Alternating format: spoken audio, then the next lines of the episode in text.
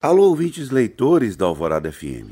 O podcast de hoje reúne trechos de um Sempre um Papo que eu entrevistei o escritor e editor português Rui Couceiro. Ele estreou na literatura em 2023 com o romance Baioa Sem Data para Morrer, muito bem recebido pelo público e pela crítica, e vencedor do Prêmio Literário Manuel de Boa Ventura Nesta conversa, que aconteceu em setembro de 2023 em Belo Horizonte, Rui falou sobre o conteúdo do livro e do seu processo de escrita. Também falou sobre sua trajetória na literatura, entre outros assuntos. E mais, hoje, Rui informou no seu Facebook que terminou o novo romance que ele comenta também nesse papo. Rui dá início à nossa conversa fazendo uma apresentação da sua trajetória profissional. Bem, antes de mais, obrigado pela vossa presença e obrigado ao Afonso por me permitir que esteja aqui, também à minha editora, a Biblioteca Azul. Sim, eu vim da, da Bienal do Rio, foi um, digamos, um momento impressionante ver tanta gente lá eh, buscando livros, procurando livros e, e, sobretudo, gente tão jovem. Isso impressionou-me muito uma das coisas mais bonitas que eu vi ao longo desses últimos dias, Afonso, foi eh, muitos, muitos jovens comprando um livro e não resistindo à tentação, eles sentavam ali mesmo e começavam logo a ler o, o livro. Eh, isso é uma coisa muito emocionante, porque ao longo dos últimos anos, a minha vida enquanto editor, e aqui começa a responder à, à tua questão, a minha vida enquanto editor tem sido uma vida de muita angústia uh, pela noção aguda de que a leitura tem, eu não diria inimigos, mas tem adversários muito ferozes. Ehm, o audiovisual em geral, as tecnologias uh, que nós temos no bolso todos uh, e o audiovisual em geral são adversários muito difíceis de bater. Porque o audiovisual permite-nos consumir ficção como nós consumimos nos livros, mas de forma muito fácil.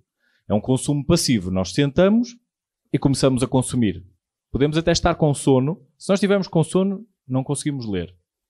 Mas com sono nós conseguimos assistir a uma série ou um filme. Eh, e a minha vida de editor tem sido pautada por um certo pessimismo eh, em relação ao que está para vir. Eu sou pessimista na análise, mas sou otimista na ação, pois eu não consigo deixar de fazer coisas e tentar lutar para que isso não aconteça. Foi por isso também que há 17 anos eu decidi deixar de ser jornalista para entrar naquele que era e ainda é o maior grupo editorial português, o Grupo Porto Editora, como assessor de imprensa. É, foi assim que eu comecei a trabalhar na área das relações públicas porque eu queria muito estar mais perto dos escritores. Eu sempre tive uma admiração muito grande. Um dos dias mais felizes da minha vida foi quando o José Saramago ganhou o Prémio Nobel. Foi uma emoção enormíssima, quase como se Portugal tivesse vencido a Copa do Mundo. Eh, aquela foi a minha Copa do Mundo. Eu lembro muito bem, eu estava com a minha mãe no carro, eu ia para a escola com a minha mãe e a notícia, um, e a gente ouviu a notícia na rádio. E nós começámos a festejar, a mandar socos no carro, tudo. Foi uma festa, foi uma emoção tão grande, impossível de controlar. E por eu ter esse amor tão grande aos livros e à literatura, eu quis entrar, deixar de ser jornalista, entrar na Porta Editora para estar mais perto dos escritores. Um, e fiz esse percurso de 10 anos na Porto Editora. A Porto Editora, entretanto, comprou em Portugal a Bertrand Editora, que também é uma das editoras mais antigas da Europa, inclusive é proprietária da livraria mais antigo, antiga do mundo, lá no Chiado, em Lisboa.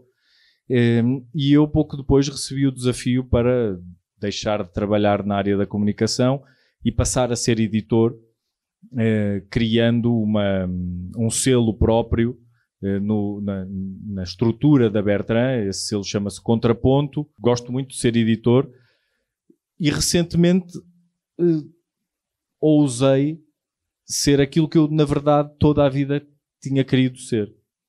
É, que era autor de livros de ficção. Eh, foi sempre isso que eu sonhei. A minha mãe, no ano passado, achou lá em casa um livrinho pequenino, o primeiro livro que eu escrevi, que eu escrevi e editei, porque já teria talvez a ideia de ser editor, porque eu encadernei, fiz a capa, desenhei a capa, tudo. Toda a vida eh, me dediquei à, à, à escrita por necessidade e por gosto por necessidade, como toda a gente, chega ali à adolescência, uma pessoa tem um amor frustrado e escreve um poema péssimo, normalmente, um, porque as coisas não correram bem, ou então escreve um poema de amor para enviar uma carta para a namorada ou para a possível namorada. Todas essas coisas eu fiz. Uh, mas também tentei fazer muitas histórias, contos, novelas, romances. Comecei tantos romances, não acabei nenhum. A seguir, Rui conta como ele publicou seu primeiro livro, o romance Baioa sem data para morrer. Houve uma altura, eu tinha talvez 20, entre os 25 e os 32 anos, ou 26, não sei bem que idade eu tinha quando comecei, eu dei início à primeira versão deste romance. E foi a primeira vez que eu consegui terminar um romance. Terminei mesmo. E quando terminei, um, o romance era tão mau, tão mau, tão mau, que eu disse: eu vou desistir disto para sempre. Nunca mais. É impossível porque eu não, eu não sou capaz. Eu sei o que é preciso para ser escritor. Eu já trabalhava na editora, contactava com os autores diariamente, lia muito e eu sentia que havia uma distância enorme, gigante, entre mim entre o que eu tinha feito e o que os outros faziam. Portanto, eu desisti. E fui, e fui fazer um, um doutoramento, doutorado, como vocês chamam, e pensei, vou fazer vou dedicar-me à escrita académica. Eu até gostava da escrita académica, que é muito chata, mas eu gostava. Aquilo obedece a algumas regras. Eu sou um, eu sou um sujeito disciplinado e, portanto, aquilo era até fácil. A investigação e tal é muito fácil de fazer. É seguir uma, ser uma fórmula e escrever. E investigar, associar ideias. Nas ciências sociais é assim. E eu avancei. Mas quando eu estava já quase a terminar o meu doutorado, tinha mais de metade da tese escrita, talvez, um, houve um anjo da guarda, a quem eu dedico este livro, que é a Helena, que um dia me disse: Olha, eu acho que tu devias desistir dessa coisa académica, porque isso não te dá prazer, eu acho que tu estás a enganar-te a ti próprio. Aquilo que tu queres mesmo, eu sei o que é. Porque eu sei que tu tomas notas, tu olhas para as coisas e estás, estás sempre a observar. O que tu queres fazer é escrever um romance. Eu acho, se fosse a ti, desistia do doutoramento. Podes fazer mais tarde.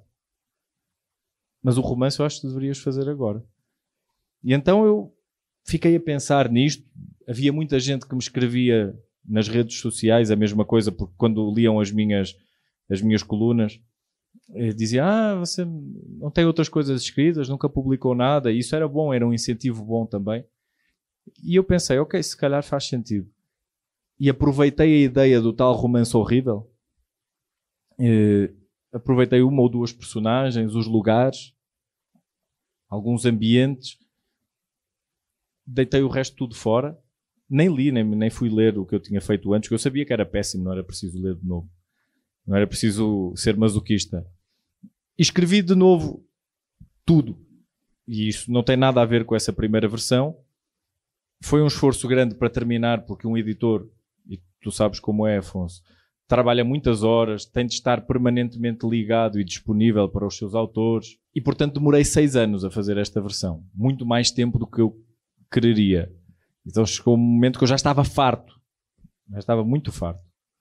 Uh, e quando terminei foi um alívio.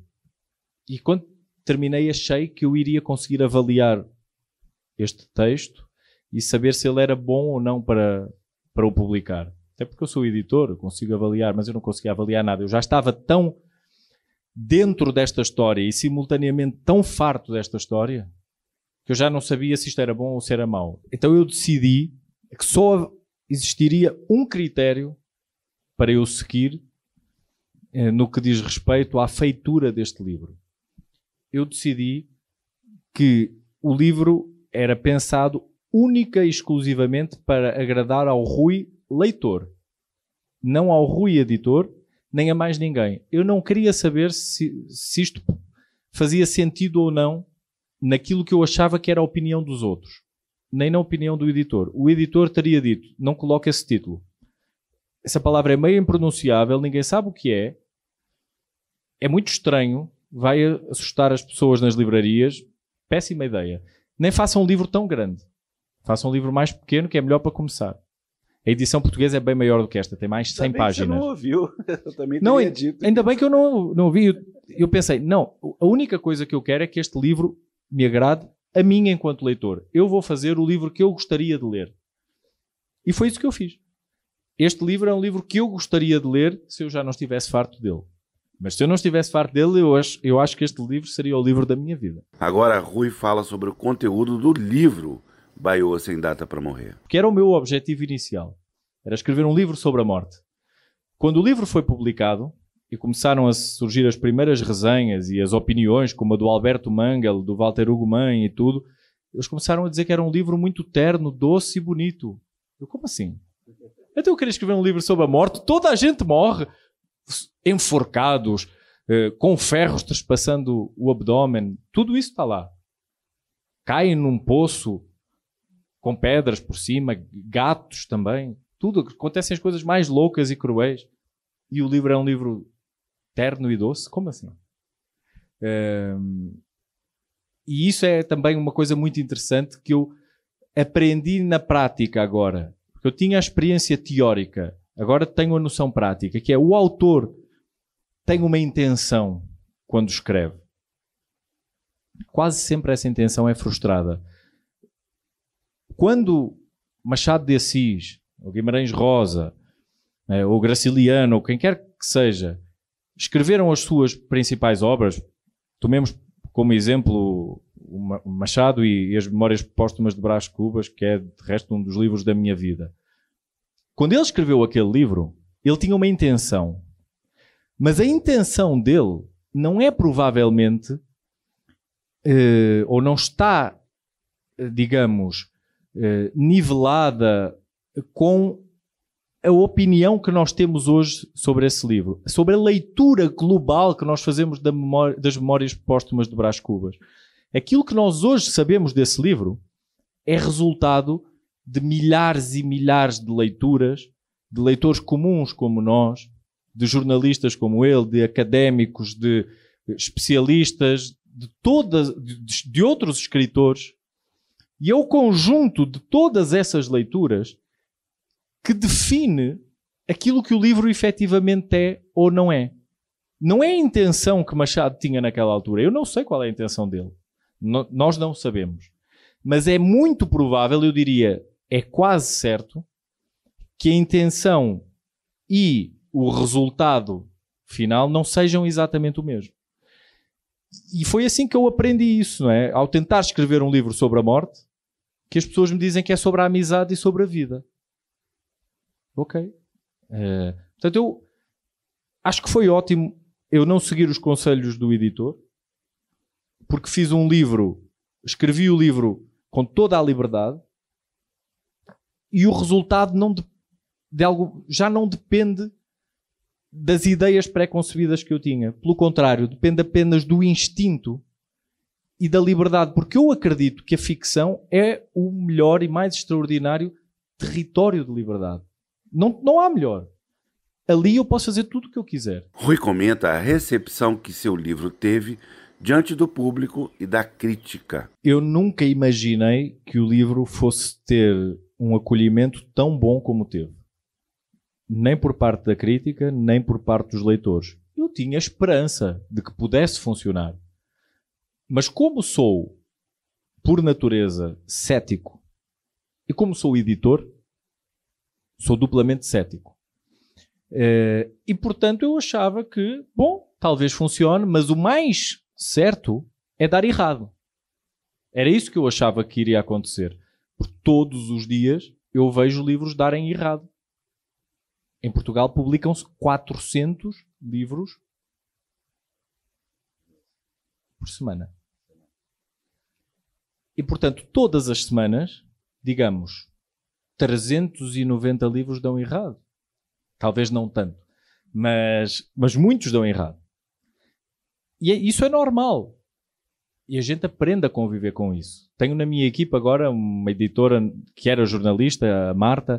Eu costumo dizer à Marta que, Marta, é normal, vários livros dos que estamos a programar agora vão falhar. Ele diz, mas eu não quero. Eu disse, ninguém quer. Mas a gente tem de se acostumar. É, ser editor é isso, é aceitar o fracasso.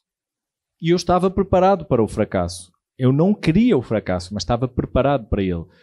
Mas de repente as pessoas começaram a elogiar o livro e a elogiar mais do que eu achava que o livro seria elogiado. E isso foi, obviamente, muito animador para mim. Uh, foi a maior recompensa pelo trabalho terrível que eu tive. Porque eu sou editor, o que significa que eu sou um, escritor de fim de semana. Eu escrevo aos sábados e aos domingos.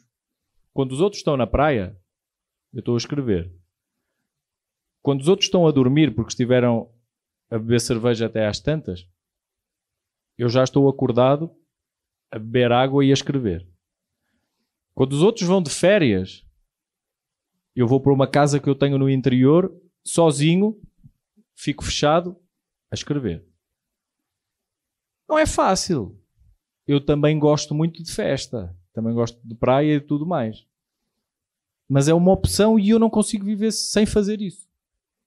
E, portanto, a recompensa foi maravilhosa. Muito maior do que eu alguma vez imaginaria. Para terminar, Rui fala sobre a universalidade dos temas que ele aborda no livro. Eu queria abordar os temas universais da literatura. A morte é um tema universal da literatura. Não há dúvida para ninguém. A amizade também é um tema universal da, da literatura.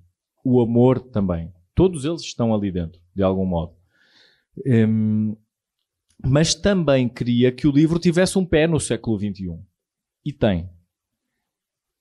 O, o narrador, ele é viciado no celular. É, essa questão do, do desaparecimento da, do, desses pequenos vilarejos é uma coisa muito atual em, em Portugal, pelo menos. É, porque, há, porque Portugal é um país inclinado para o litoral. Toda a gente vem para o litoral e essas terrinhas pequeninas ficam abandonadas. E o que acontece é que não ficam só as terras abandonadas, ficam lá os velhinhos abandonados. As famílias vão trabalhar para a cidade grande e deixam lá os pais, os avós, os tios, isolados, sozinhos, esquecidos. E não são só as pessoas que os esquecem, o Estado também esquece. Ontem o motorista do táxi dizia, quando me falava aqui de, de, de, de Belo Horizonte, ele dizia: Ah, esses lugares onde o Estado nunca chega. E eu disse: Parece que teve a ler o meu romance, porque tem mesmo essa expressão lá: o Estado nunca chegou aqui. É, e portanto eu queria abordar esses assuntos.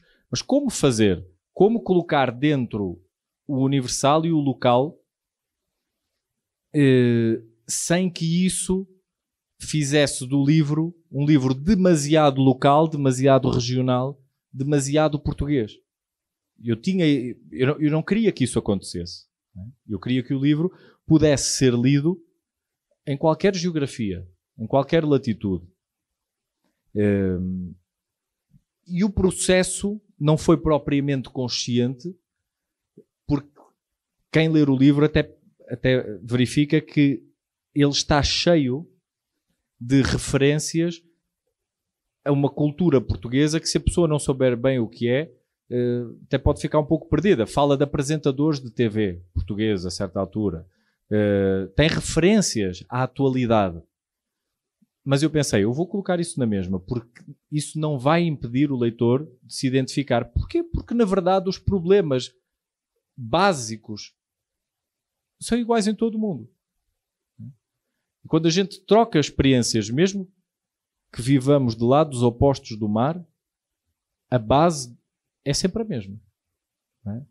A gente está aflito porque a nossa mãe está doente, a gente está com um problema de saúde e está aflito por isso, a gente tem uma angústia porque não sabe o que vai ser o futuro dos nossos filhos. Os problemas são sempre os mesmos. A gente teve um desgosto amoroso, gente... tudo é igual. Nosso amigo está a passar dificuldades, Portanto, a base é a base universal e eu acho que só se pode fazer uh, literatura verdadeira se a gente partir destes temas universais e depois colocar dentro dos livros aquilo que são as suas inquietações, as suas angústias e as suas obsessões. Eu acho que estes três ingredientes são fundamentais para a gente conseguir fazer um livro verdadeiro.